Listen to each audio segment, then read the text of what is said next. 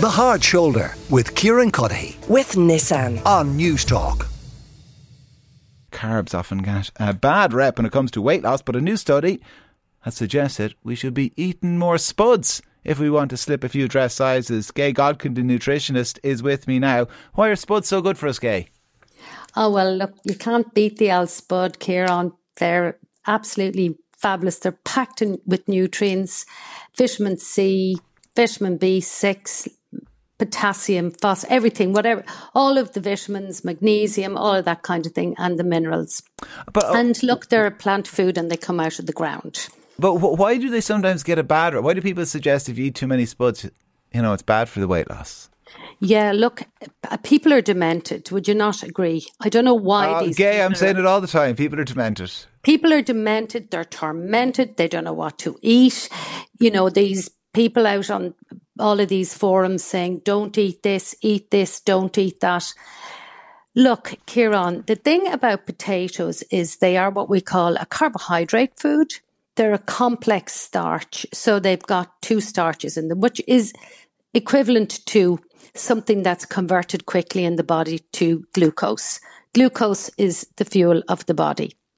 And the real issue is if you take in too much glucose, it's stored as fat.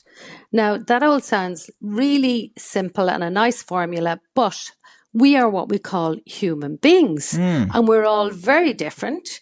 And metabolically, meaning how we use our fuel and make energy, we are all very different. So, in this study, they're talking about um, potatoes being low fat and low in calories. And we know that low fat, low in calories, that notion has gone out with the hillbillies or gone out with the cowboys. What we really try to do is get a balance in our diet. Now, potatoes are a very good food, but you wouldn't be sitting down to a plate of five or six spuds and you certainly wouldn't be making a choice. For example, what, what is always marketed as a low fat food is a baked potato. But if you bake a potato and you cut it open, you're left with a bowl of starch. If you can imagine, the moisture has evaporated out of there. Yeah. Now, you have that on its own. And what happens is the insulin is released to get the glucose into the cells, and you get an insulin high. And unfortunately, insulin is a fat storage hormone. But you can change that by adding in on some vegetables, some protein, some fiber, and some fats. And all of that will slow down the absorption of the starch. So you can be clever with how you're eating uh, your potatoes. Can, just to go back, Gaye, to something you said about you know people burning fuel in different ways, like we all have different engines. I mean, the idea then of a, a generic or generic diet advice is probably not great, is it? No, and that's why it's all um, moving to towards and is at personalized nutrition, which is the area I'm in. It's the same with personalized medicine. If you know if somebody's unfortunate enough to have a cancer, for example, one kind of treatment chemotherapy drug will work for A but won't work for B. And it is the very same with food. And up to now we haven't had I suppose, the diagnostics to understand, you know, Kieran eats potatoes and he can eat 10 of them and never put on a pound.